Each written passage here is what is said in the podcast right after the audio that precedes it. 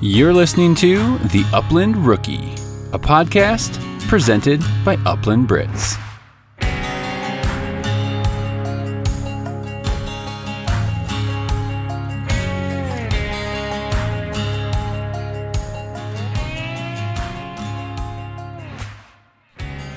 What is up, rookies, and welcome to episode number four of the Upland Rookie podcast presented by Upland Britts. Whew, we made it. Episode four. I can't believe it. Um, I'm, I'm loving this. It has been a lot of fun uh, doing these episodes. Um, they are dropping every Tuesday. Um, so that's what you can expect going forward. Um, but a uh, insider information if you want to cheat a little bit, these episodes are actually going to be posted um, to the platforms Monday evenings. Uh, so that they're ready for Tuesday. So if if you want to cheat, if you have some extra time in your hands, you're all caught up on your your other podcast, feel free tune in uh, to your podcast platforms late Monday evenings when these will be available. It is currently uh, it's currently Tuesday, April 27th when I'm recording this, and uh, it's about 11 p.m. All my kids are asleep. The wife, I think, is asleep, or she could be downstairs uh, doing some dishes. Thank you, honey. Um, this episode, we talk with Cade Springston, and uh, his Instagram account is uh, Hunt to Live and uh, we're going to dive in uh, to a lot more with Cade here in a little bit. But first, I want to thank my sponsor, Eukanuba Premium Performance Dog Food. If you want to get the most of your dog and your training sessions, you need nutrition that holds nothing back. Eukanuba's new premium performance lineup is built with nutrients dogs need to help unleash their maximum potential. That starts with providing energy that matches their efforts, supporting optimal nutrient delivery, and supporting post exercise recovery. Check out the new Eukanuba Premium Performance lineup and find your dog's fuel today at eukanubasportingdog.com. I also want to thank Dakota 283. Uh, can't say enough about Dakota. They're awesome kennels. Um, I have two of the G3 medium series. They have, uh, I believe, large and extra large um, to fit whatever breed of dog uh, and size that that you need that you're looking for. Um, so they have lots of options. They have uh, truck storage systems. They have food and watering systems. Um, they have, they have some really cool products. I think I've talked about the Dash system.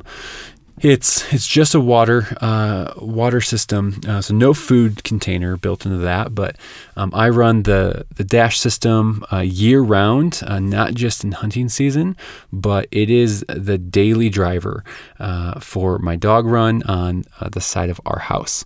So really good good quality products made here in the USA.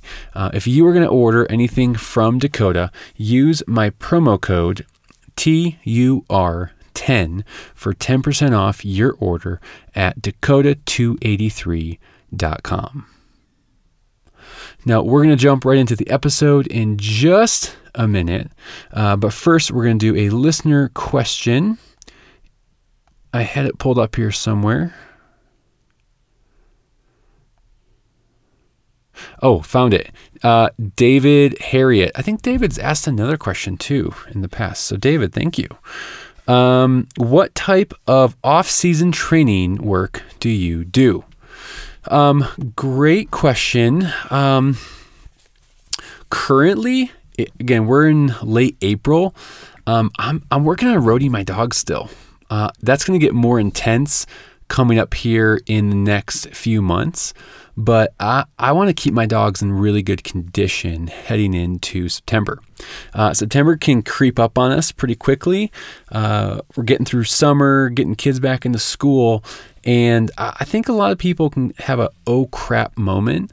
Uh, my dog hasn't really worked hard in several months. So I'm really currently working on conditioning my dogs, uh, keeping them in, in top shape. Um, beyond that, um, I like to get them on some birds a couple times a month. Um, I wish it could be more, but a couple times a month is really all I can do right now to keep them on birds, keep them working. Um, so I'll go out with my mentor Jeff um, a couple times here and just work my dogs on some pigeons and uh, keep them fresh. Gage, right now, I am working on. I force fetched him last summer, and so I'm just kind of uh, just going through some. Uh, um, just some refreshers with uh, fetching. So we'll do we'll toss bumpers um, like every day after work or early in the morning. Gunner um, has been a lot of obedience. Um, he, at, currently, he's actually off at training, um, but and that was just uh, a couple weeks ago. I sent him. So him, it's just been a lot of uh, recall work, uh, a little bit of, of whoa and steady work with him. And so just some basic stuff that I like to do with my dogs um, kind of year round, not just in the off season and not just during hunting season. So, David, I hope that answers your question. hope that gives you some ideas. But um, again, roading your dog, I think, is really important. Um, the last couple seasons, I, I just started roading my dogs like just before season, maybe a month out.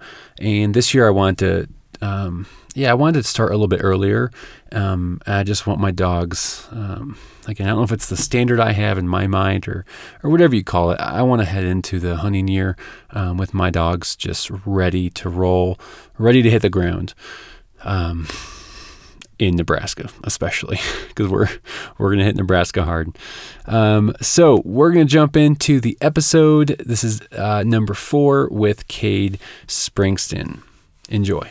He seems awesome. So, well, you've got a hell of a lineup, so yeah. For I know it's. I've honestly, I've I've been surprised. I'm kind of like this. Hey, like I'm this random guy. Would you guys want to do this podcast with me? And everyone's been like, hell yeah, like I'd love to. So, um, right, uh, yeah, I'm feeling feeling pretty blessed for sure. For sure, good to hear. How's how's your day going though? Uh, it, has been pretty good. Um, so our uh, Wi-Fi went out. I work as a project engineer. Um, oh for on a construction site, and uh, our Wi-Fi went out. So today I was working from home, which wasn't too bad. But um, when you're working from home, you don't get too much work done when you have the dogs around. Yeah, and I'm playing totally. with them, and I'm always trying to train my dog. A little um, bumper work in with them. So yeah, yeah, it's a pretty good day here. Um, they're that's raining good. off and on. So okay, okay, yeah, no dude. Complaints. Yeah, no, that's that's hard when uh, again there's there's pros and cons of working from home. It's, right. Uh, yeah. I've, I've felt both of them. It's, it's nice to kind of be away. I got five kiddos and, and, a couple dogs. So for us, when I'm, when I'm home, it's zero work is getting done. I'll just say that. Right. Yeah. yeah. I don't know. It's, it's, pretty crazy. Yeah. I don't know how people have done it um, COVID um, and everything. Yeah. But yeah, pretty much everyone's working home and uh, able to spend time with their families and dogs, which is good. Yeah. So, yeah, that's been good, man. Yeah, looks yeah, like you've been uh, you've been been working with your dog quite a bit. It looks like you're you're doing some uh, some force fetching or retrieve work? What are you up to there? Yeah, I'm doing what I can. I actually don't have a collar right now. Um, my collar broke, so uh, oh, I'm waiting to get a new collar. I'm looking at the Garmin Alpha 200. Okay, nice. So once I get that in, it'll be a lot easier to train them. So it's, it's required a lot of patience of me just to work with them without a, a collar, being a German Shorthair and all. Oh, absolutely. Running around, twirling. Yeah. Were you telling me? I think it was maybe a few weeks ago. We were talking about this, and um, do you not run him with a collar, or you haven't run him with a collar, or is that someone else? Hunting, I have. Um, my dad has an extra collar that I use.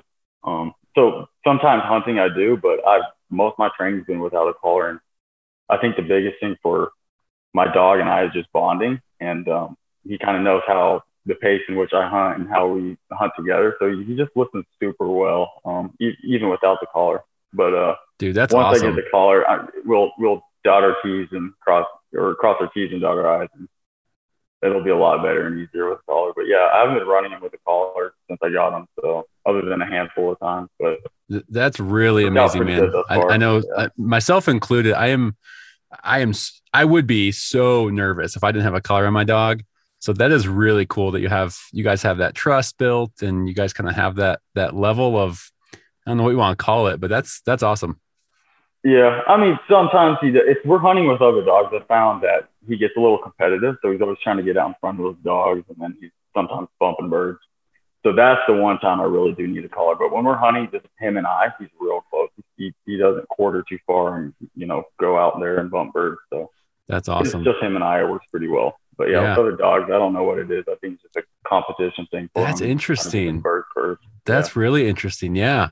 I uh I haven't I mean I haven't to be honest, I haven't hunted with a lot of multiple dogs on the ground. Um, a couple times I have, and I think I've I've seen that what you're talking about. There's a little bit more of a competitive edge, like you're saying. Um, but yeah, I wonder if yeah, I'm sure that's just natural for dogs to be like, hey, that's that's my bird. I want I want that one. Right, just like people. Yeah. Oh, yep. totally. Trying to get the bird first. Um, Hundred percent. Yeah, and uh, my dad has a Brittany, so lately our Brittany's kind of been doing the same thing. She's a little bit competitive and still be on point, and she's been bumping some of his points.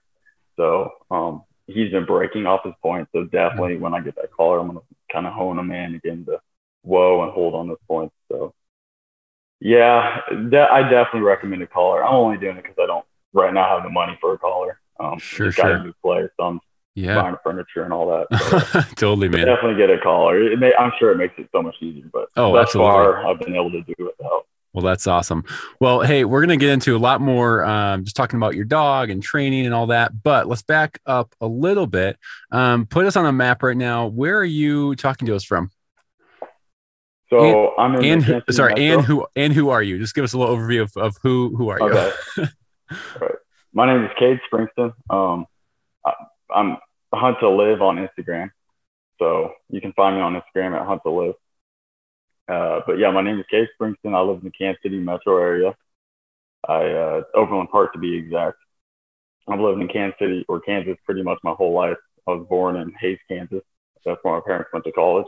So I lived there for a hot second and that's ultimately where my dad's love of upland hunting started. But uh, lived there for six months, moved to Overland Park for about eight years, and moved to Wichita, and moved back to Kansas City, Missouri, where I graduated college, and then I moved to um, Granby, Colorado for a year because I didn't know what I wanted to do post um, graduation from high school. So I worked at ski resort for a while, and then ultimately I decided to go to K State.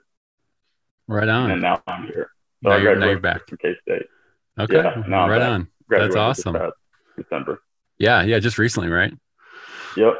Dude, that's great. Are you uh is Kansas where is that where you want to be long term or are you I know you have a connection to Colorado and you you do quite a bit of of uh, the snowboarding out here, right?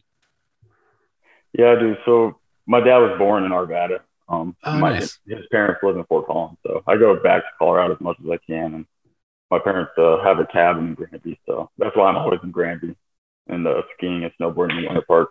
Yeah, that's so awesome. that's where you'll find me if I'm not in Kansas. Yeah, totally. You uh, did you bring your dog out when you were you were out here in Colorado not too long ago, right? Do you have your dog out here with you? Yeah, I did. I actually, for the first time, did a little blue grouse hunting. So um, oh, right outlet production. I only did that for a day. I never saw a single one, but yeah. it was. I'm I'm in the same boat. I've I've been a couple times chasing blue grouse, uh, not a lot, but maybe three or four times, and uh, I've seen feathers. So I know they were in the area, but uh, haven't been successful yet.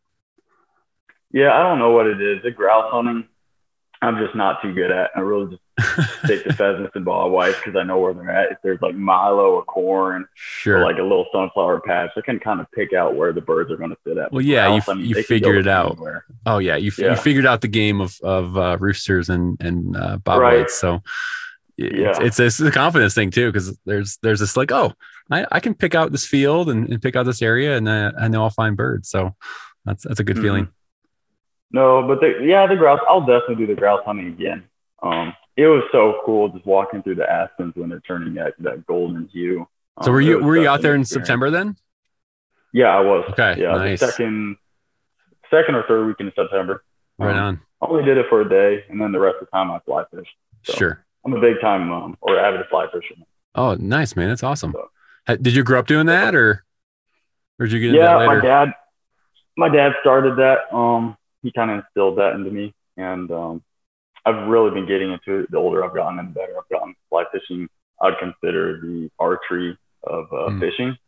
Just because, yeah. I mean, there's so much that goes into it. And it is pretty difficult and requires a lot of patience of me. But as I've gotten older, and kind of learned the depths of the river and the flows and the eddies and when that the hatches are uh, coming about and what's hatching, then you get a little bit better at it and then you're able to, you know, get more fish. But yeah, the biggest thing is just not getting tangled. I'd always get first, first net and I'll just get that's that's got to be tricky, man. Whenever I see these guys uh, online or whatever, I have some buddies that fly fish as well, and it looks it looks amazing. And um, every time I see, I see something, I'm like, I, I would get this huge old rat's nest, and I just worry about all the line. And uh, yeah. but it looks like a blast, man. No, it is. It's dope, and it's, it's cool just sitting in the stream. If you're not casting anything, it's just it's just gorgeous sitting in the middle of the stream, just Honestly, flinging it out there. Yeah. You know? Even if you don't catch anything, you're out you're out in nature, you're out in the woods, and just that's yeah. that's uh, I don't know. That's the best thing too. Just about upland hunting too, or duck hunting, whatever whatever kind of hunting it is, or outdoor recreation. It's uh, there's days I don't get a bird, and you know whatever, but it's still a great day. It's, it beats right. you know sitting at home doing nothing or you know, I don't know, doing our nine to five or so stuff like that. Exactly. So yeah. It, just uh, kind of recalibrates everything in your life. oh, totally. Hey, uh, I, I, think this was you. Do you rode your dog on a longboard? Or is that someone else? I do. Yeah. You do? Okay. Yeah. I remember seeing so something like a while back. That's so I, I rode mine on a, a, a mountain bike and um, I, I do a couple times a week when it's nice out. And uh, it's, I mean, I've got it down pat now. Um, I feel confident. There's some sketchy times if, if he sees a bird or something. Um, but I saw yeah. on this longboard and I'm like, dude, that's, that's another level.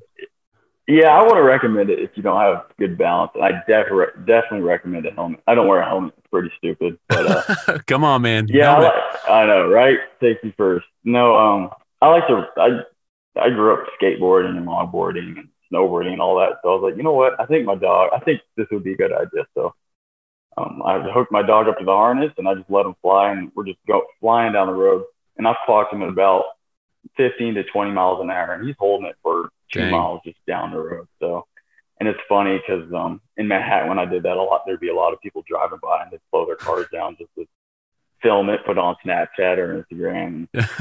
people always get a kick out of that when they see the town just yeah, just booking it, beast mode tracking. Yeah, just so, booking it. Yeah, we'll do that. It's good for his pads, kind of build those up, and then his endurance as well. But I'll do that, yeah. and then I'll ride my bike as well with him, or run because I need to get exercise myself. Yeah, I know totally. I feel so. kind of like I'm cheating when I'm when I'm on the bike because I, I like him to pull me because it's it just it's harder for him to to you know just to pull. So I'm like, oh, this is right. great. He's yeah. building up some muscle, some cardio, all that.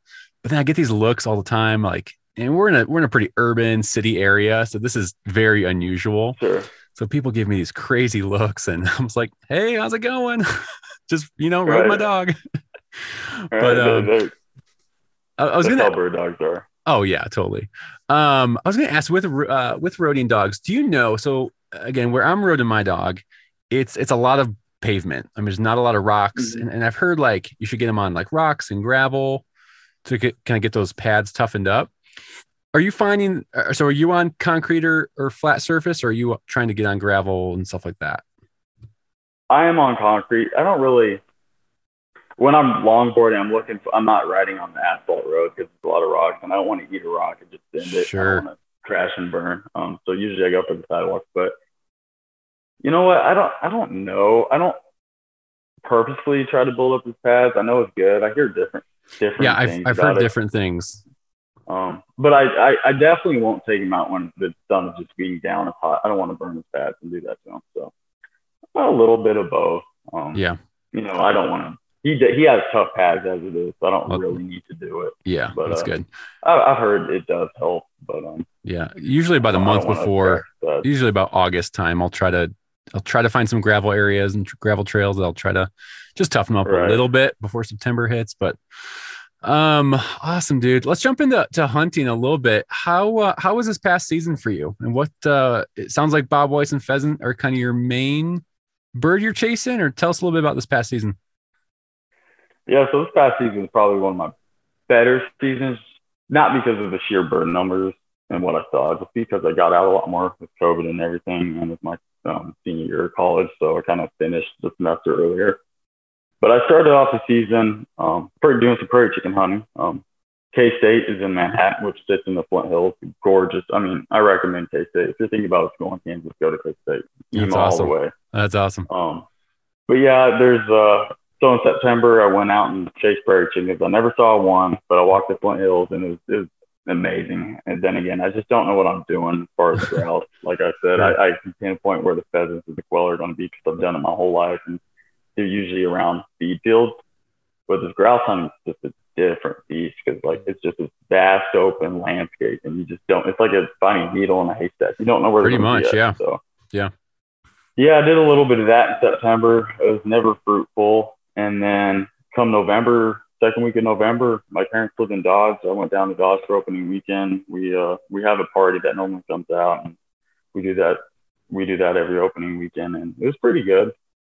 And then every other weekend after that, I pretty much hunted every every single weekend, um, just because I was able to do school from home and then Yeah. every weekend. So it was awesome. Yeah. That's dude, that sounds great. Just to be able to get out there consistently with your dog and and uh again, like you said, even in September chasing prairie chickens, even though you didn't find anything, I'm sure it, it beats the, than doing a lot of other things. Right. And So the funny thing about that is um, there's a zone in Kansas, the southwestern unit, that you can't hunt the prairie chickens there. Oh, that's right. Yeah. Lesser prairie chickens.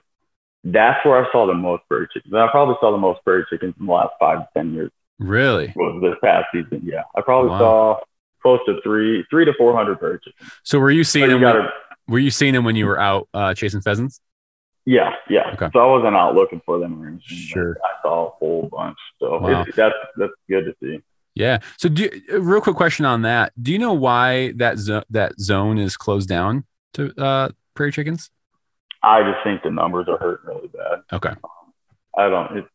It, So they're trying to bring know. it bring it back a little bit. Yeah, and I'm not sure if it'll ever open up back back up again. Um, I don't know, but uh, Okay. yeah, I don't know if it's farming practices or grazing and burning, but um, yeah, they're just hurting in that unit a lot more than the other um, areas in Kansas. And it's- Gotcha. It's really just the prairie chickens. Sure, sure. So, did you ever, prior to this season, did you ever chase or target prairie chickens prior, or was this your first time? Uh, I've shot two prairie chickens in my life, and the last one I shot was probably ten years ago. So, Oh wow. and that was north central Kansas, and I wasn't hunting them purposefully. Okay. hunting. You know, it's kind of inadvertent um, while you're pheasant and quail hunting. So I shot one there. Actually, the first one we were driving out to uh, a pheasant spot near Stockton, Kansas, and um, we saw them flying from roost into a feed field, and I ran out and hit behind a hay bale. I shot. Okay. That's when I shot my first one. Nice, No, nice. I've never, I, I've never walked the walked out there purposely hunting prairie chickens until this Sure. past year. So Sure. Well, I uh, I, so I, I tried uh, chasing prairie chickens this year um, in Kansas. I uh, I only went out two days for uh, chasing the chickens, and uh, like you, didn't see any. Um, but it was a great two days walking the fields. Um, I where was I? I was north. It's like north central ish area. Um, and I kind of went back to that same area for pheasant. I was I was messaging with you when I was out there. I was uh, when I was looking for uh, bobs and, and roosters, and I was like, dude, I'm walking some amazing fields. Like every field I hit on this trip, it felt good. It like it looked good. I was like, there's gotta be birds here. And in those couple days, I was I was chasing uh, roosters and bobs. Zero. Well, no, I'll, I'll say I saw Uh-huh. two hens. Two hens I saw, but uh, it was weird. It was weird. Uh, was that around Goodland or Colby? Was it kind of further more- west, more northwestern? Colby, a little bit. What's east of Colby? Like a little bit east. Oakley maybe, but that might be a little bit further east. Okay, I was pretty like like north central, like almost West of Hays. Hays is probably about center of Kansas, north central so Kansas. maybe a little west of Hays. Then yeah, I think a little west of Okay, Hays. Yeah. Yeah, I don't know. I've uh, yeah. I've hunted around Colby a long time ago for pheasants, and um, I've heard great things over the years. Um, I never really had too much luck that the one or two times I've went. Um, Yeah. But as far as prairie chickens, I don't know. Yeah, totally. Who knows? That is not my own forte, really. Not Yeah. to say I won't go out again and do it. but- Oh, sure, sure.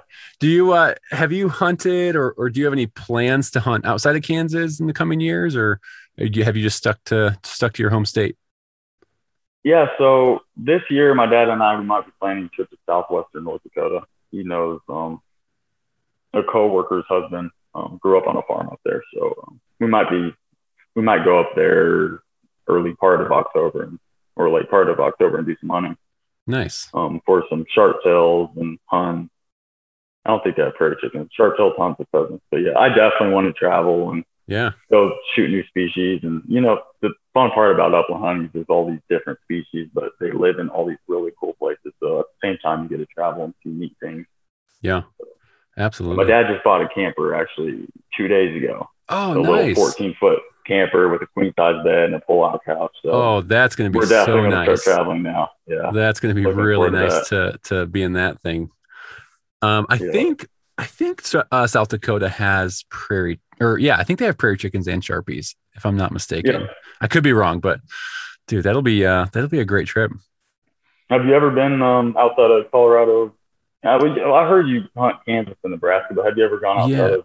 So I've hunted uh, no, so so Colorado, Kansas, Nebraska, and Illinois, but it was preserve hunting in Illinois. So I don't know if Mhm. I'm not going to count that as wild birds, but Sure. um, so those are the only places I've uh, I've traveled outside uh, of where I live currently. Do you have any plans to go anywhere else? I, I do. I, I have some big plans. I'm, I'm getting it all approved by the wife still. Um, Right, right. But this uh, this year, I am uh, September. I'm going to do a couple day trip to back to Nebraska, chasing sharptails. Had a great, just a great time. It was my first year chasing sharptails last year. Um, went early September, and it was kind of dumb luck how, how I stumbled across these birds. Uh, I was way like north central Nebraska. Um, but as soon as I found, um, I was doing a lot of research on like what to look for and all that with the birds. And I was walking, walking for probably half the day, didn't see anything. And I, was, I remembered, um, is it Tyler Webster from the Birds, Booze, and Buds uh, Mhm. uh, channel? He talked about those little berries, those little red uh, choke cherries. So I'm walking and I finally see a little patch of them. And I'm like, oh, this is awesome. So I'm bending down, taking pictures of them. Like, this is so cool. I stand up, two two sharpies flush. I'm like, oh, game on. Here we go. So the rest of the trip was awesome. Kind of kind of figured out the game a little bit on uh, on where to find them. So um, doing Nebraska for sure. And then later September, I want to go up to Montana. Uh, again, chase Sharpies and Huns uh, up there in Montana and possibly dip over into uh, North Dakota. So that's that's September, and then October, uh, again possibly South Dakota. Um, a lot a lot of my focus this year is on Sharpies. I don't know what Okay. it is. I was going to ask if it was a certain species or if you're just trying to see different states and different Yeah. geographical areas. I mean, yes to all that. Um, but I just had such a great time with sharp tails. They hold really nice for the dogs. Um, I, I just, yeah, I, I got hooked really, really fast. So I'm, uh, I'm excited. So we'll see what the rest Do of the they year looks like. up? Yeah. So I think technically they are a covey bird. I was seeing them flush in probably three to four birds at a time. Um, so I think, I guess you could call that a covey. Okay, yeah. Um, so probably like prairie chickens, I'm sure. I know that the prairie chickens early season September. That's probably when you're going to get the best dog work because they're in singles and doubles and they're not in those, those huge legs. Yeah. Um, and then later on in the season when it gets colder, I think they all group up just to stay warm and for Exactly. Exactly. survival reasons. But Yeah. yeah. The other the other thing with sharpies is uh, again I, I figured out uh, on this this hunt in September was um, south yeah south facing facing slopes. Every group I saw was on a south facing slope, and Hmm. going into it, I knew that, and I was like, oh, I'll see how true this is. I was kind of skeptical, but sure enough, man, these birds eh, south facing slope every single time. And I was like, wow, Yeah. there's something to that. I think that they're just warming up. They're just kind of just chilling out in the uh in the late morning. So it was pretty cool. In the morning. Yeah. Yeah. Yeah. That's awesome. It was, man. It was So- awesome. Do you uh, plan on, so is your favorite species? Is that what you're primarily, you know, trying Um to go after for the most part? Or, so so pheasants, quail. sharpies okay, so sh- that's, a loaded question. Sharpies I think have become my favorite species. okay. maybe pheasants I- mean if you would have asked me early last year i would have said pheasants no doubt but once i Right. got I got a taste of sharpies I- i'm kind of hooked so i don't know if i'm i'm migrating over that way or what but uh Uh, pheasants are probably a very close second right now. Okay. And when you say taste, how how do they actually taste? I know they have a really dark meat, and I've I've eaten prairie chicken before, and I'm I'm a little iffy on it, and it's probably because I overcooked it. I heard you're supposed to cook it like uh, you would with waterfowl, kind of leave it on the little rare side. Yep, hundred hundred percent agree. I'm no joke. I uh, I think I posted a picture a while back on this. So I I cooked it that night after I shot a couple on the tailgate, grilled them like salt, pepper, and some butter. Yeah, like r- rare for sure, and it was like steak. Uh, no, huh. no joke. It was by far my favorite game bird I've had. Now I haven't had really? a lot. I've only had pheasants, um, some waterfowl, and uh, bob whites. So I haven't right. had a, a, huge plate of of upland birds, but these were phenomenal. Awesome to hear. Yeah, I'd have to say quail are probably my favorite tasting okay. game bird out okay. of all, and then a pheasant is the close second. But I've only ever had the upland birds that are native to Kansas, is bob white pheasants sure. and the two prairie chickens I've shot. But yeah, I'm sure, sure. I'm sure sage, sage grouse and um, tails taste good too. I, I was going to ask you about sage grouse. Do you have any desire to to go after a sage grouse sometime? Yeah, I do. Um, I've just never really uh, considered it because there's all these other species I want to chase. I've really gotten hooked on the quail. Um, I went to Cimarron National Grasslands uh, last weekend of January, and I really got hooked on chasing scale quail. So um, my primary focus right now is quail, but uh, yeah, I want to be opposed to hunting sage grouse. Just yeah. never really thought about I, it. I've, I've heard cool they're I've heard birds. they're big. Yeah, I've heard they're big uh, birds as well. Right, they're like um, they call them the bombers. Or, basketball, they're, yeah. the bombers. Yeah, exactly. Yeah, I'm sure they're hard to bring down. Yeah.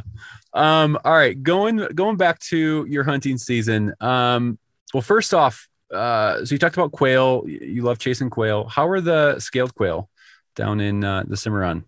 And, and talk about the Cimarron trip. Oh, it was great. I totally recommend it. If you want to get as far west and as wild as you possibly can in Kansas, I go to Cimarron National Grasslands. So the whole backstory of the Cimarron National Grasslands was during the Dust Bowl. Um, well, it's kind of what started the Dust Bowl. There was all these bad farming practices, and they filled up all the ground, and all the topsoil kind of left, and started the Dust Bowl. And that area, Morton County, um, I think it's Morton, and there's another county, but they were the hardest hits during the Dust Bowl area. So it was all just bluegrass or blue stem, um, just normal native prairie grass, and then all turned into sagebrush and then uh, yucca plants. It's pretty uh, this desert-like um, foliage. It's, it's totally different from the rest of Kansas, but it was it was awesome ground. I definitely recommend it. There's just rolling sand hills. So that's just kind of the layout of the land. And then there's a Cimarron River that goes through it, and it's dried up. There's no water that goes through it. So it's just a wide, sandy bank with some cottonwood trees in it. But I went twice. Um, just in talking to Edgar, otherwise known as Hunt Bird. Oh yeah, yeah. You went down there with him. Yeah, the, the second time I went down there with. The first okay. time he gave me some pointers. I went down there, stayed the night in Elkhart in a little motel never saw any. Talked to some other guys from Tennessee. They had a whole trailer full of dogs, and they've been coming out here for years. And they said this year was pretty hard. Okay. And also went into the ranger station, and they told me that. Well, I went in. The guy asked me, like, "What are you hunting?" I was like, "Scale quail." And he just laughed at me. I was like, "Oh, no way! This is going to be a tough hunt." Oh, yeah, oh no! Like, yeah, the birds are the the scaled quail are hurting pretty bad this year. Wow. Um, I, just, I don't think they got the good rains or the rain okay. came at the wrong time during the hatch. And real real quick, are there are there other quail in the Cimarron, or is it just scaled? There's bob white, and I think there's this this season. He was telling me the bob white scale quail ratio is four to one. So there's bob white oh, wow. four, and the, yeah.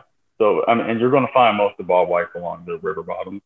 Sure. So the second time we went down, with uh, it was my dad. He came down. The first time I went down by myself and my dog just to try it out. Second time I went down with Edgar and his hunting group. Um, he had two other guys, Dan Rowe and um, another guy named Jason. And then my dad came down with us and we met up. We hit about two or three spots. I guess you're supposed to walk these guzzlers. So they put these guzzlers out there for water for these birds. And you sure. just do big looping circles around them. Um, because uh-huh. usually the birds in the morning they roost around that and get their water, and then they come back in the evening. These guzzlers are they like those big cattle guzzlers, or are these specific for like smaller game?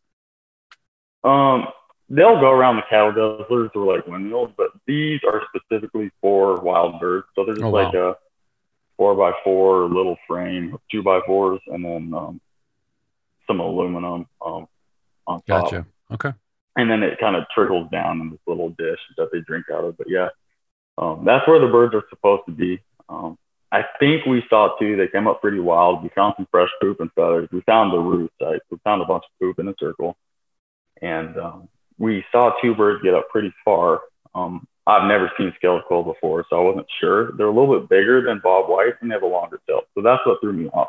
These birds got up and flew like a quail, but they were gray and they had a little bit longer tail, so I just couldn't tell. And anyway, even if I knew they were scaled quail, they're a little too far out. Sure, so, sure. I mean, out of the two times I went, I only saw two.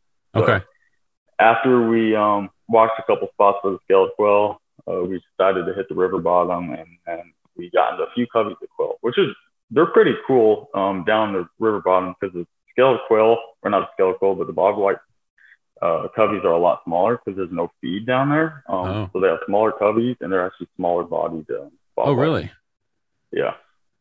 Um, so, so, we got four or five bob whites in that trip, okay. but um, it was it was still cool. It was so cool nonetheless. Oh yeah, sounds like a great trip. Yeah. How is the um again, I'm just asking this off of what I've heard from other people. Is the um is like the thorns and the cactus and the like are you booting your dogs? I've heard it's bad. How bad actually is it? That's yeah, that's what I heard before I went down, and that's where roading probably definitely comes in handy and would definitely help with that. Um, there's definitely a lot of sandburrs or goat heads. Um, cactus everywhere. They even have this um, cholla cactus. They're really cool looking. They're big, spiny looking cactus with yellow flowers on them. But okay. Uh, if your dogs have tender feet, I'd definitely boot them. I'd end up boot mine um, just because he has pretty thick pads. And okay. Did did he do all right? Did he just kind of plow through it? And... No, I only picked a few thorns out of his pads. Oh, nice. Um, he yeah, he hunted hard. Um, we didn't take our Brittany because she had pretty thin skin and her pads just don't hold up very well. So okay. if you have a dog that has tender feet, I probably I'd probably boot him on them. Yeah. Okay. Yeah, it's, it's definitely gnarly. Probably some of the gnarliest country in Kansas. Sure. All right, and then and then uh, so you hunted Bob Whites then kind of throughout the state this last season. How's how's your dog do on Bob Whites and, and pheasant? Is he is he? I mean, how's he doing? How's he doing on, on both those species? He does pretty well. Um, I'd definitely say pheasants are a strong suit, um, just because he's a wide ranger and he can really pin those birds down. Nice. Um, better so than our Brittany, but I will say on the other hand, our Brittany, which I've I've grown up with Brittany's my whole life and I love them to death. I think Brittany's do a little bit better on the, the bob white than the mm. pheasants compared to um, short hairs. Okay. I don't know why that is. It's maybe their hunting style, but um, my dog, he he's actually right here. Right Oh, oh, dude, he is out. Yeah, he's tired. He is out. What's his name? running today. Coda. Coda. Um, okay. Like Coda from Brother Bear. Oh, nice, nice. The Disney movie. Yeah. There you go. Yeah. Um. No, he uh he does well on both birds. I think he does a little bit better on pheasants just because he can kind of track them down and run after them. And yeah. Hold them down. Um, okay. Better for so, whatever reason so a couple questions. So one, how old is Coda? And two, tell me a little bit about. Um, so if you grew up with Brittany's, what what led you to pick up a GSP? So Coda is he'll be two April twenty eighth. Uh, that's actually my dad's birthday. I got oh, nice. him from um, some guy in Tonganoxie. He just loves his female so much. He wanted to breed her out and um, keep one of her puppies. So I got him for three hundred dollars actually. Oh wow, um, real cheap. Yeah, that's awesome. Um, and I planned on getting a Brittany. Um, I actually had a, uh, a reserved spot for a liver female Brittany out of Ringneck Ranch.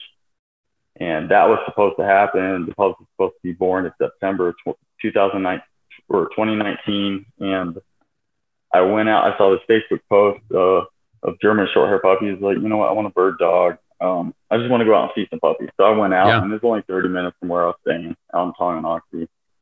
And uh, I, I mean, that was the first mistake I made. You know, if you're going to go oh, yeah. a puppy, you're you probably going to leave with a puppy. You are coming home with that puppy. So yeah, I never plan on getting a German Short Hair. Um, like I mentioned, I always grew up Brittany's. My dad's always been a Brittany guy, and um, I don't know. I just saw him and I really wanted him, and I think German Short Hair just kind of matched my hunting style and the pace at which I hunt. And also, yeah. I've been getting into waterfowl hunting. Not that German Short Hair they're not the greatest. I, I want to say they're the go-to dog for um, waterfowl just because their coats don't hold up well in the winter. Sure. He's better in the early. Uh, early I, I, I know quite but, a I know quite a few uh, GSPs that that do both. They do upland hunting and, and do waterfowl pretty well. Right, and, that, and yeah, and that's why I wanted him um, or a German short hair because you know they they're they're pretty versatile and uh, I, I like how they range a little bit further. Since I'm getting into grouse hunting, I think um, that would be a little bit better for grouse Yeah, hunting. that'll- than, uh, that'll lend- a couple more yeah. ground. That'll lend Yeah. really well for if you hit uh, some grouse and stuff. Yeah, but nothing against Brittany's. I love Brittany's. Um, if I were to get a second dog, I'd probably get a Brittany. Um, Really nice. or another German short hair, but I like to mix it up. I, I, I It's love tough, man. No, I'm I'm with you. It's I I mean I'm freaking upland Brits. I, I love them. Yeah, There's, there's so many other breeds too that I'm like, oh, I like I like that pointer. I like that setter. Um, there's so many different breeds. I'm, I mean, I would love to have someday and you know hunt over and, and see their style and stuff. So there's so many good breeds Right. out there. yeah. There's a dog for every style, every hunter, and every every species of bird. It's great. Yeah, no, there really is. Um, oh yeah, I was going to ask if you you do any other kind of hunting. Do you do any like deer hunting? I know you said waterfowl. Um, do you do any big game hunting as well? Yeah, I do it all. Um, I mean, if I could get out in the outdoors, I'm out in the outdoors. Either a fly rod in my hand, a gun, or a bow. I've shot a few deer in my life. Um, I've done archery hunting once, and I was absolutely hooked after I got my Mm. first deer. Um, my first deer was actually it was a pretty cool story. I left the blind. I was pretty cold. I was not dressed for the weather. I was like, you know what, screw this. My dad was out um, pheasant and quail hunting while I was sitting in the blind. I was like, oh, Oh, I'm not seeing deer. So I left the blind, started walking back.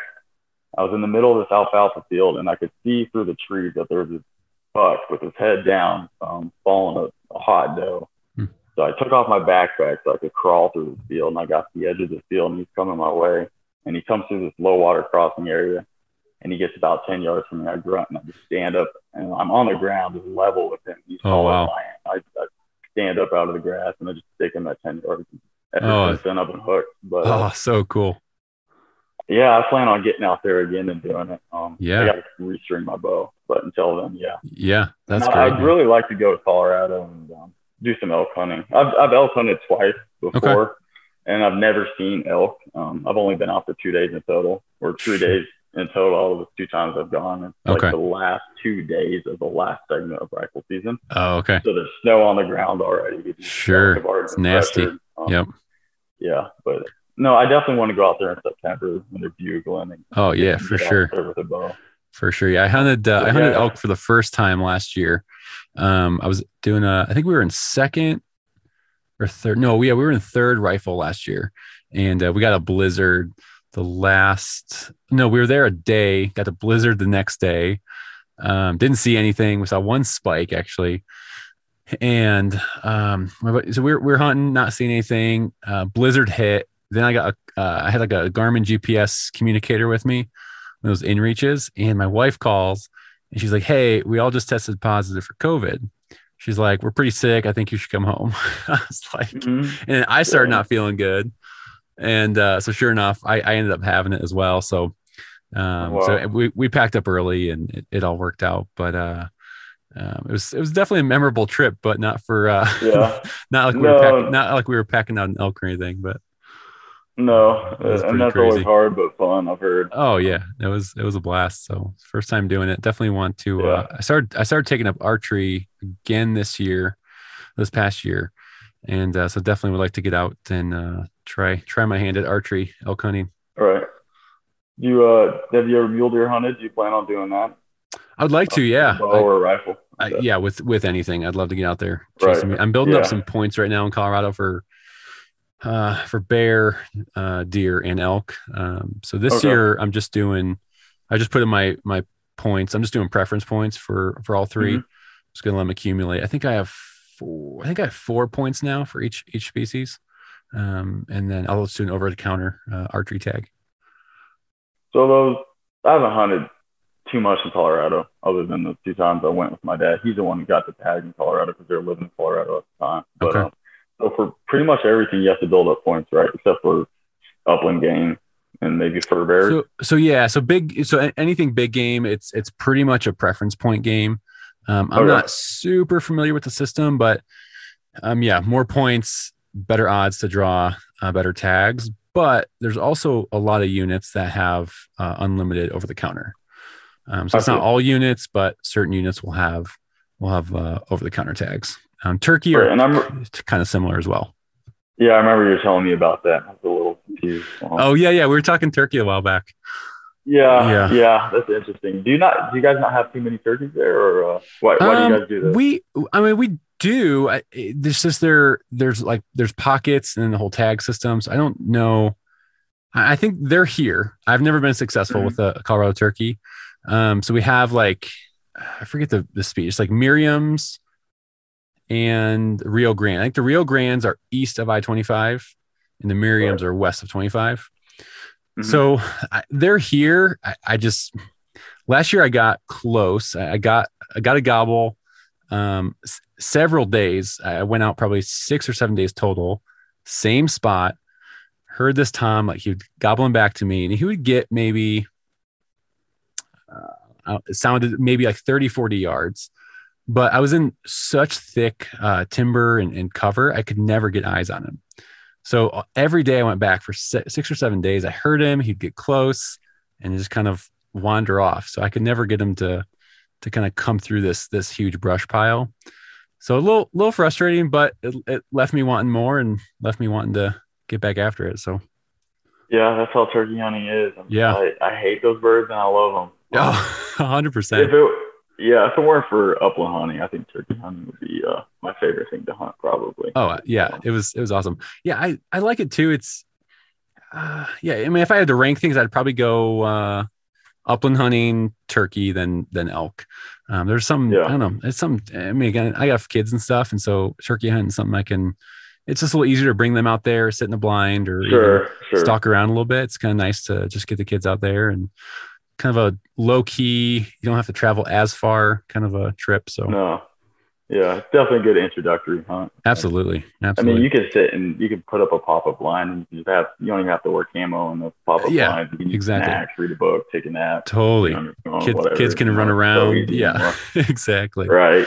Yeah. oh dude um wow i was gonna ask you oh are you hunting so back to upland are you doing mostly uh, public land private land what's your kind of strategy for hunting upland game in kansas Um, so I grew up when my parents met. Um, they went to high school in Garden City. My mom grew up on 5,500 acres southwest of Garden, about 10 miles southwest of Garden City in the Sandhills, um, right just south of Garden.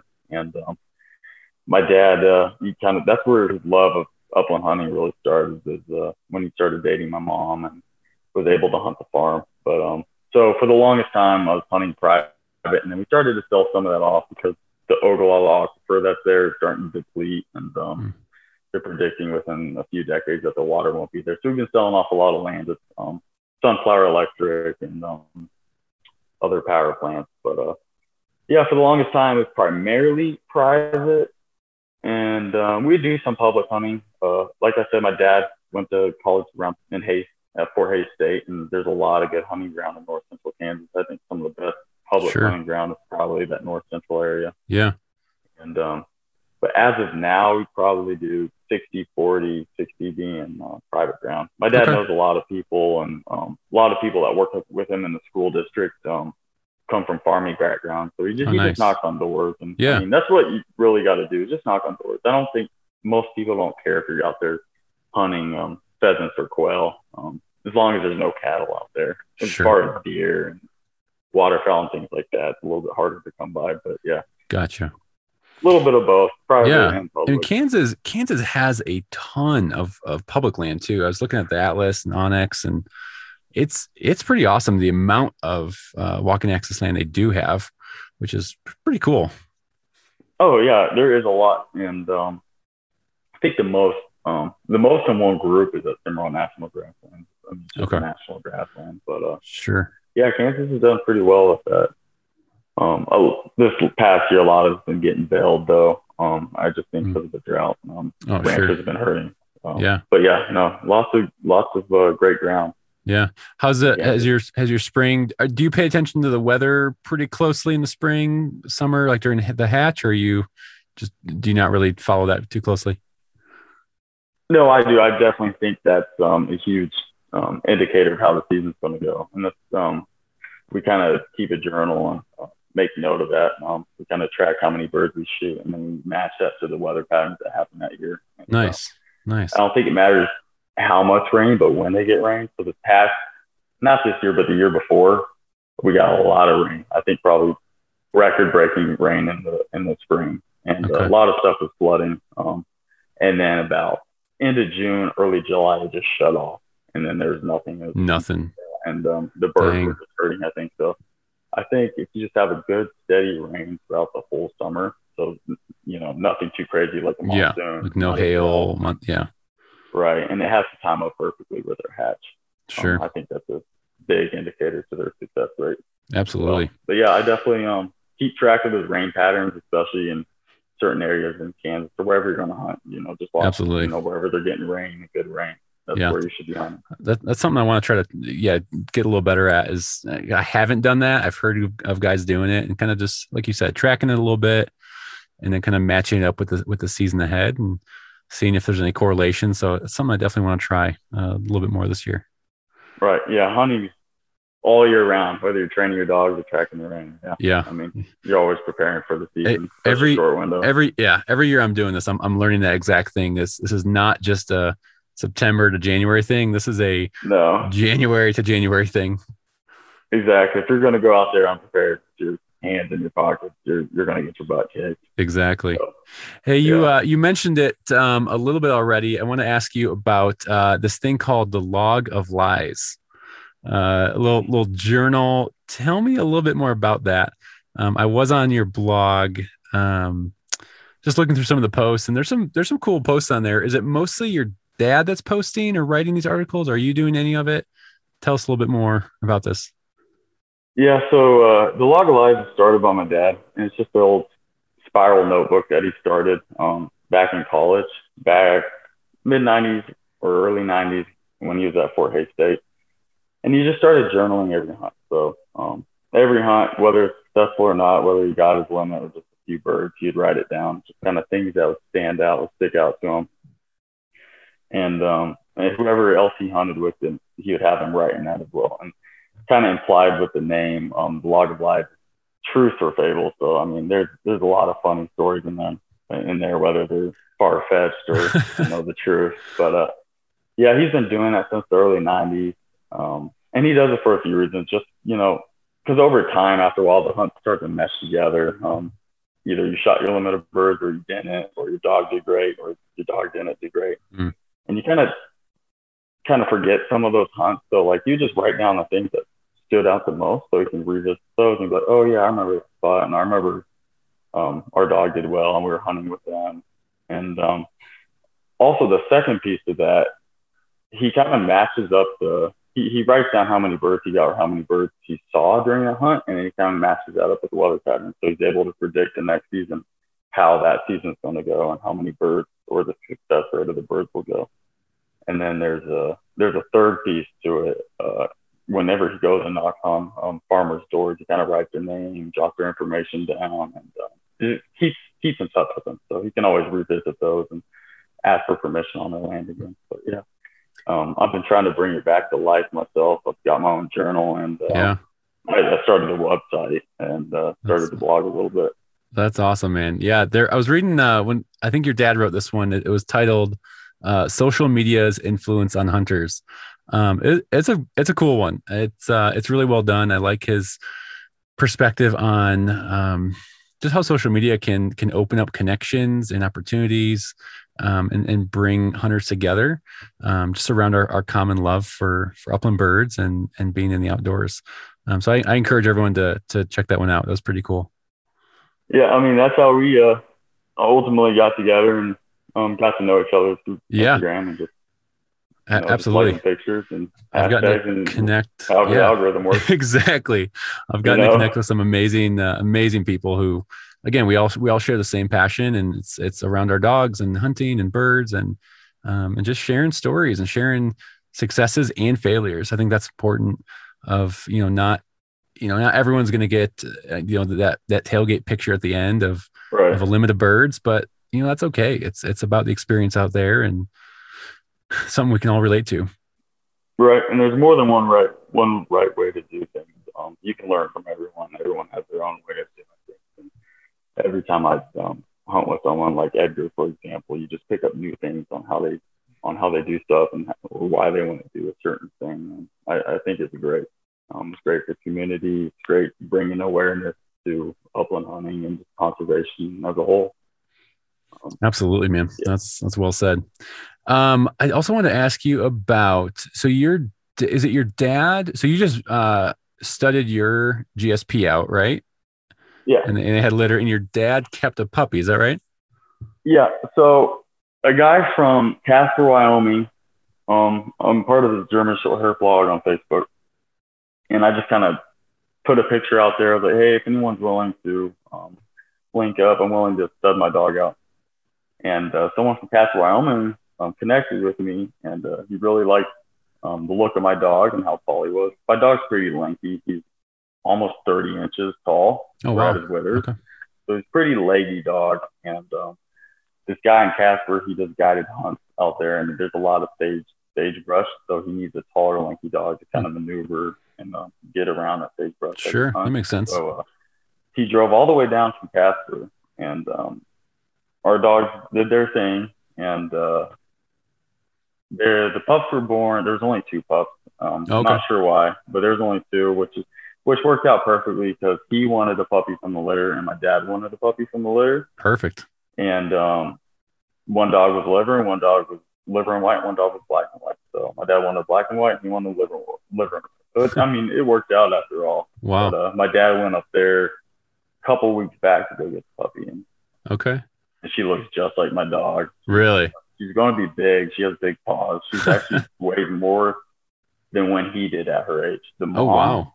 And she's a female. Wow. Yeah, the mom is just as tall as him and weighed more than him. And my no dog way. about seventy-five pounds. Yeah. Oh wow, he's a big he's a big boy. Okay. He's a big short hair. Yeah. Wow. I don't know how.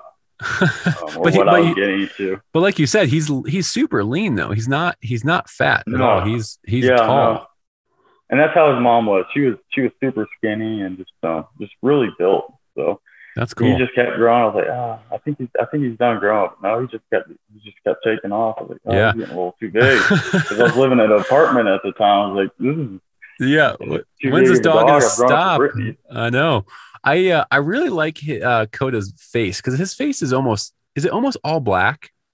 It is all black. It's, yeah, it's cool. I yeah. really like that look. That's a, that's a cool markings he's got. Appreciate it. Yeah, he uh his his markings are actually almost symmetrical. So the the guy um that I got him from, they called him Saddle because he had a perfectly symmetrical saddle on his back. He has a, a nice patch that's symmetrical on both sides. Oh wow. So, um, yeah, he has really cool markings his daughter, um, the pup that my dad got, she actually has a bridle down the middle of her, middle of her face, she doesn't have an all black face. Um, oh, has a bridle just like a Brittany would. So okay, um, yeah, it's, it's really cool looking, and her face looks just like his. It's spot on. It's kind of funny. Well, that's um, awesome. Like like father, like daughter. Yeah.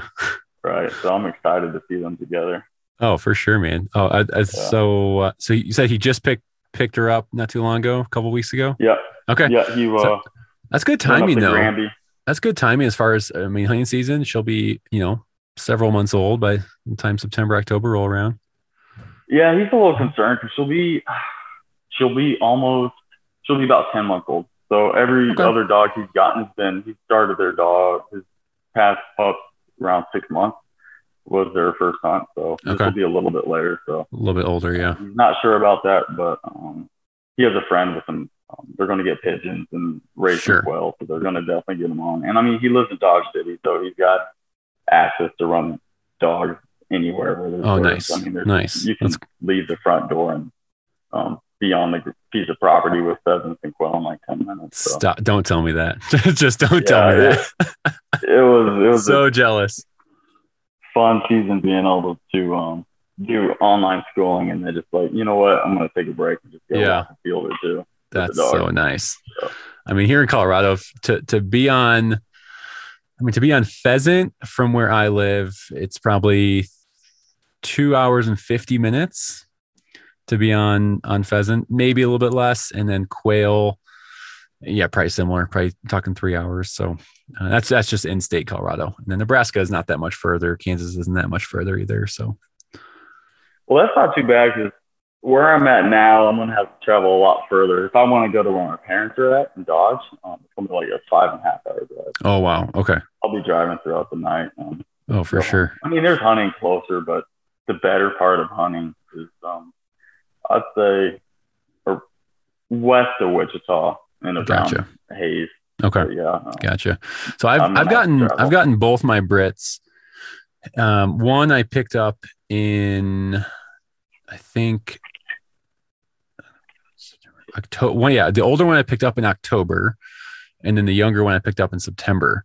So they didn't they didn't obviously hunt at all that that fall. So they've been almost a year when Oh, for their for their first hunting season. And um, I mean the younger one he hasn't even had his first his first season yet because I just got him last September. Um, so I'm I'm excited to see what you know what he's going to put together. Um, but yeah, he's about nine or ten months now. He'll be one in July, and then uh, my older one, Gage, you know, same deal. But it didn't seem to phase him at all. I mean, his first season, he was you know just about a year, and he did he did really well. So Hmm. there's there's Yeah, hope. really good, really good looking Brittany. Um, I do have Thank to you. ask that. Uh, the younger one is a French Brittany, right? He is. Yep. Yep. He's a French. He Yeah, he yeah. is a a whopping a whopping 31 pounds. Oh, really? Is Yeah. how big they uh, normally get? Is it full grown? Yeah, they, I mean they can range. Um, um, everyone I talk to, including the breeder, thinks he'll top out at maybe 34, maybe 35. Um, so he'll he'll fill out a little bit more, but um, and maybe get a little bit taller. But he's he's tiny. he is he's a tiny boy. Yeah, but that's a good size. Um, No, it's- it's good. It doesn't take too much space in your house. Oh yeah, that's that's the nice thing about the Brits is, yeah, just Right. easy when they're in the house, which isn't too often, but when they are, it's I mean you don't really notice them too much, which is nice. Yeah, Brittany's are easy going compared to short. I had no clue what I was signing up for when, uh, when I got a short hair. They're just Yeah. they're just wild. They're just totally wired differently. Or Brittany's are a lot more laid back and um, Yeah. I've noticed with the short. I maybe it's just my dog, but he is super needy. He has to be in my life. Really? He's, always falling. He's like a shadow. It's, it's Okay. ridiculous.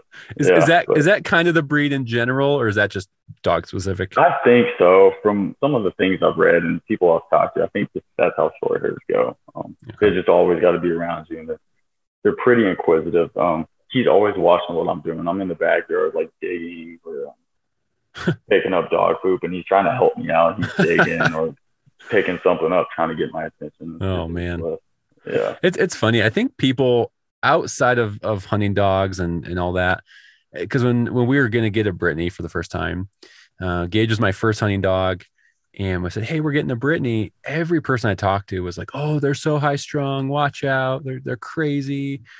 I'm like, okay. Like I was getting a little nervous, and with having you know two of them now, it's like you said. I mean, they're they're super chill. I mean, I, I had golden retrievers growing up, and they're Mhm. honestly kind of r- resemble them a little bit. Pretty chill and relaxed. And so I don't know if it's just a mispre- misperception or or what it is, but they I haven't experienced the the high strung Brits Yeah. yet.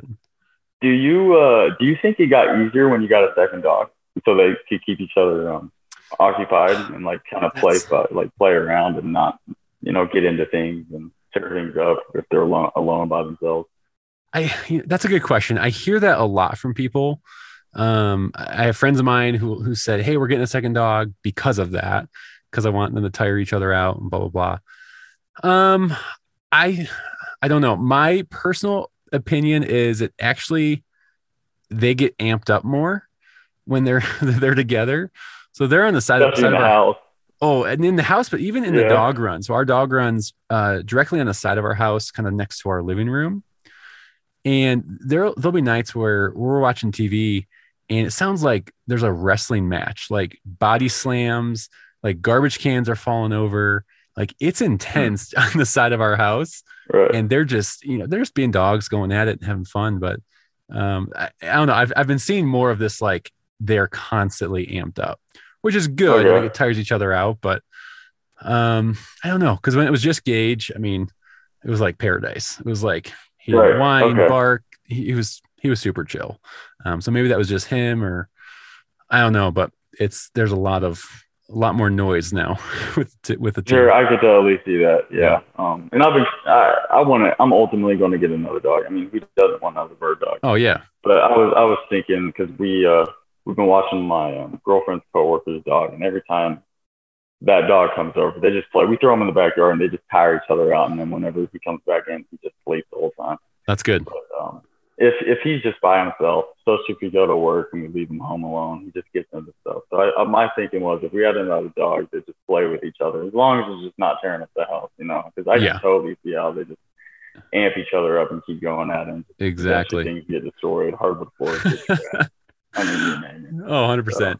Um, so you mentioned again, second dog. Everyone wants more dogs. I, I'm already talking to my wife about a third dog, possibly.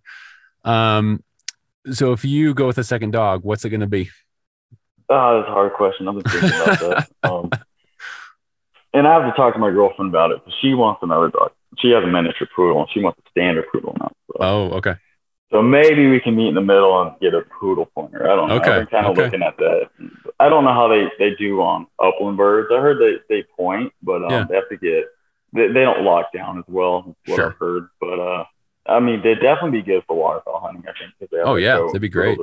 Natural retrievers. But um, I mean, if yeah, if we have to meet in the middle, I'd do a poodle pointer. But if we're Okay. if we're up to me, I'd probably get another short hair. Okay. Okay. Are the two, the two you like. some- And yeah, that's what that's what I'm familiar with. And, Sure. Um, I just think they're great dogs all around. They hunt well. They're great family dogs.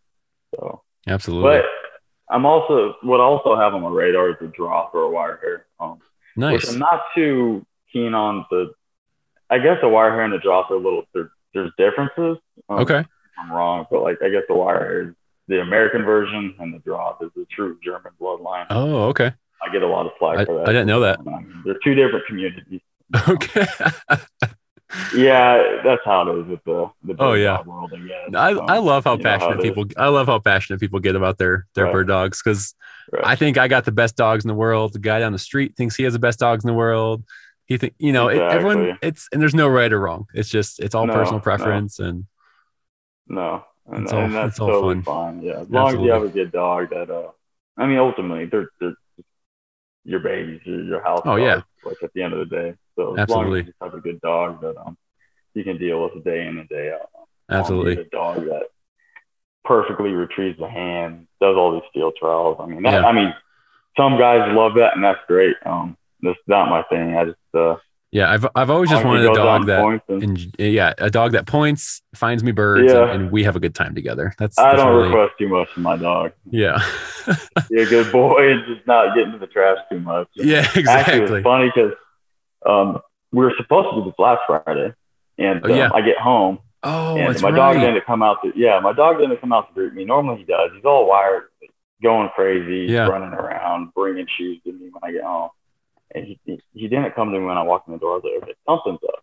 So usually when he does that, I know he got into something. oh no Because I, I I don't hate him. Usually he does pretty well. But some day, some days, if I don't get him out and he doesn't get exercise, he, he gets into he gets a little bored. His mind gets Sure. wandering. He just gets into stuff. So I get home. He didn't greet me at the door. I'm like, oh boy, he got into something. And I walk into um, spare bedroom because we closed all the other doors. And we let them lay on the spare bed because there's nothing for him to get into. And uh, I get in there and there's just wrappers everywhere. They're all Kit Kat wrappers. My you, favorite. sent, you sent me a picture man there was candy everywhere Oh, it was ridiculous. And um, so my girlfriend got a um, Easter care package, and there was a bunch of candy in it. oh Tore up the whole bag. There wasn't a single Reese's or Kit Kat left. That's kind of amazing though that the wrappers were left and the candy was out of I- the wrappers. that takes some I skill. don't know.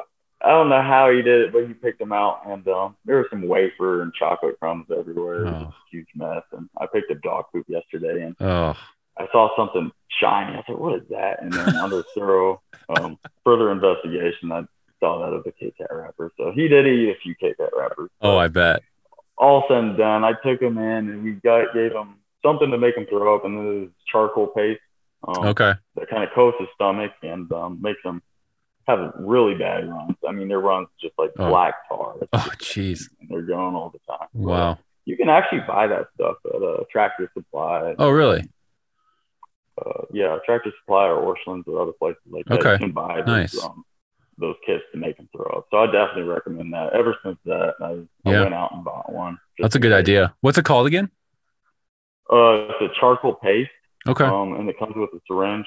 Can't remember the name of it, but it's a charcoal paste for dogs. And then um, what also works is hydrogen peroxide, three percent or less. So I, I have used I have used that before. Yeah.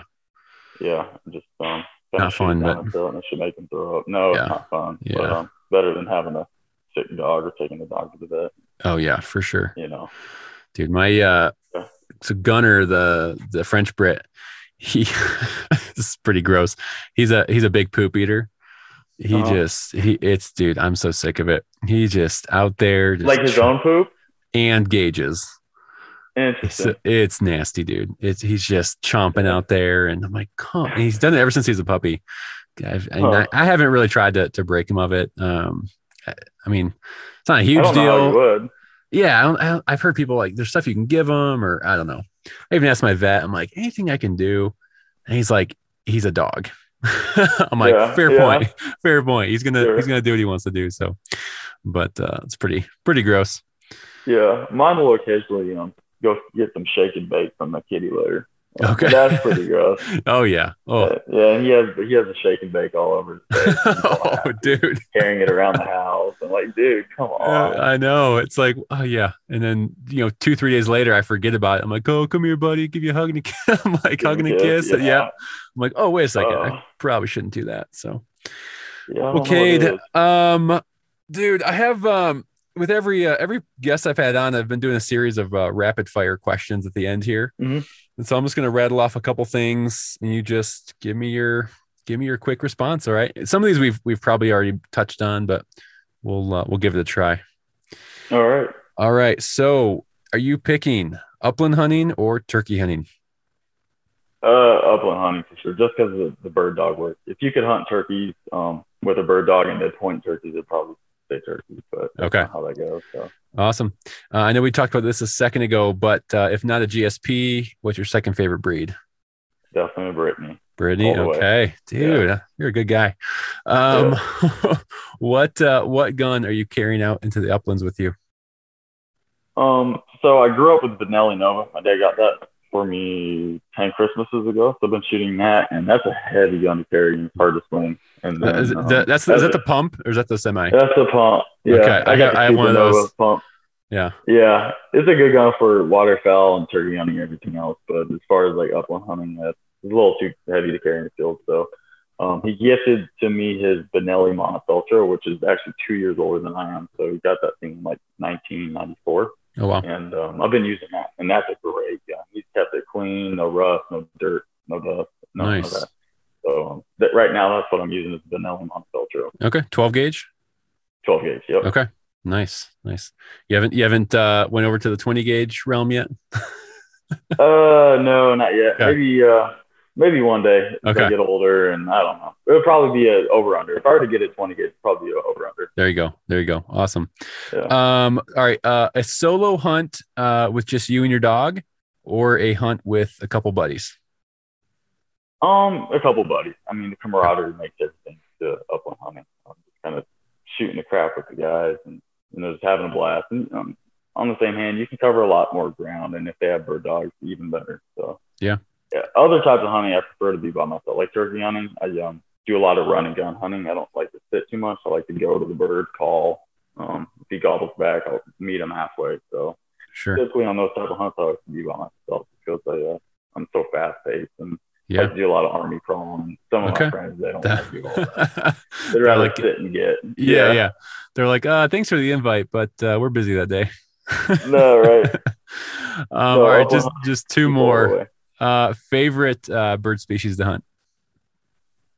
Um, for the longest time, I said pheasants, but I don't think you can beat a, a cackling rooster as it like mm. turns and hits the sun oh. on its breast. I think that's oh. so cool. Um, that's the best. Others, but uh, I think lately, I I probably say quill. There's just so many different species of quill. I think yeah, seven, and um, and it's on my bucket list. I plan to go hunt all seven species. So far, I've hunted two. And That's awesome. Only shot one, but I think all next right. year I'm gonna try to go after the scale quill again. Hopefully, nice. Hopefully, I connect on a shot. Yeah, for sure, for sure, yeah. man. You just get better dog work with those. With quail. Yeah, I've, I've heard that. I haven't uh, hunted a lot of quail. I've done just the bob whites, and but everyone I talk to says you get better dog work. They hold better. Um, mm-hmm. And so I saw my it, just last year was my first ever a wild quail I ever shot, and uh, it was it was really cool seeing the covey flush and uh, gets it gets your heart racing. The first one I ever saw, eh, my buddies already took off a couple shots by the time I got my gun up. It just it happened so quick, and and they're fast Mhm. little birds. And it just scares you. I mean, it kind of Yeah. startles you when they get up, and then and then you can relocate them after that, and you get the singles and the doubles, and that's when it really. Yeah, fun. yeah, you can kind of start, Yeah, start pinpointing them. Absolutely, that's awesome. All right, last question: uh, bird hunting or snowboarding? Oh, bird hunting all the way. Okay, okay, Snowboarding is fun, but uh, you you can't be you know walking through a field with a gun in hand with the dog in stride. Um, there's nothing better than that. My favorite thing to do. I agree, my friend. I agree. Well, awesome, Cade. Um, how can people, if they have questions or want to reach out to you or follow you on Instagram, how can they uh, how can they get a hold of you? So yeah, uh, best place to reach me is um, my Instagram account, Hunt to Live. So underscore Hunt, the number two, and then Live underscore. So Nice. yeah, just uh, reach me on Instagram uh, if you want to connect for a hunt or just get together. I'm an easygoing guy, and I love to meet new people and go new places. So um, just feel free to reach out. Dude, that's awesome. Dude, that is awesome. Thank you so much for your time, Cade. I've really loved uh, this conversation and just getting to know you a little bit more and and just talking dogs and, and bird hunting. I'm uh, you got me fired up for quail again now. Yeah, right. Oh, I appreciate you having me on. And, um, I hope we can do it again or uh, connect for a hunt. Maybe we'll have to meet Absolutely. in Kansas, which would probably be five, six hours for both of us. Yeah, That would be no, halfway point. absolutely, man. I'd love I'm I'd glad love you're to doing this. try my luck at Kansas again. And yeah, thank you so much. I'll d- definitely going to have you back on. And um, yeah, really appreciate your knowledge. And uh, I'm sure we'll be talking to you again soon. Sounds good, Will. All right, man. You have a great night, and uh, we'll talk to you later. All right, you as well. See ya. Well, that is it for episode number four. I hope you enjoyed that talk with Cade Springston. I love getting to know him a little bit more. Him and I have been Instagram buddies for uh, some time now and uh, just have traded uh, numerous messages back and forth. Uh, I love what he's about. I love this log of lies. Uh, I dove into that a little bit more and uh, has actually encouraged me and inspired me a bit to maybe keep track a little bit more this year of some of the memories, some of the, the hunting trips that I'm going on, whether it's just me and my dogs or, or me and a couple buddies. So, Cade, well done. Uh, excited to see what's to come uh, for your season here coming up. Well, as always, please share this episode with a friend. Tag us on social media at the Upland under. I'm sorry, at the Upland Rookie Podcast or at Upland underscore Britts. Would mean a lot to me to also if you would leave a rating and a review, uh, actual written review on Apple Podcasts. Um, their algorithms really, really are dependent on reviews um, and and ratings. And so, uh, for this podcast to get out to more people, more hunters, more rookies just like you, um, that would mean the world to me. Uh, as of today, I think I was up to around 18, which I'm pretty excited about. Um, not even I think episode two only just dropped um, today. So, really excited and, and thankful that you all have taken the time to do that. Um, I just can't stress that enough. Um, I think that's all I had. Remember, if you're not fortunate enough to hunt or own a Brittany, any bird dog is better than none. Take care, and I'll see you next week.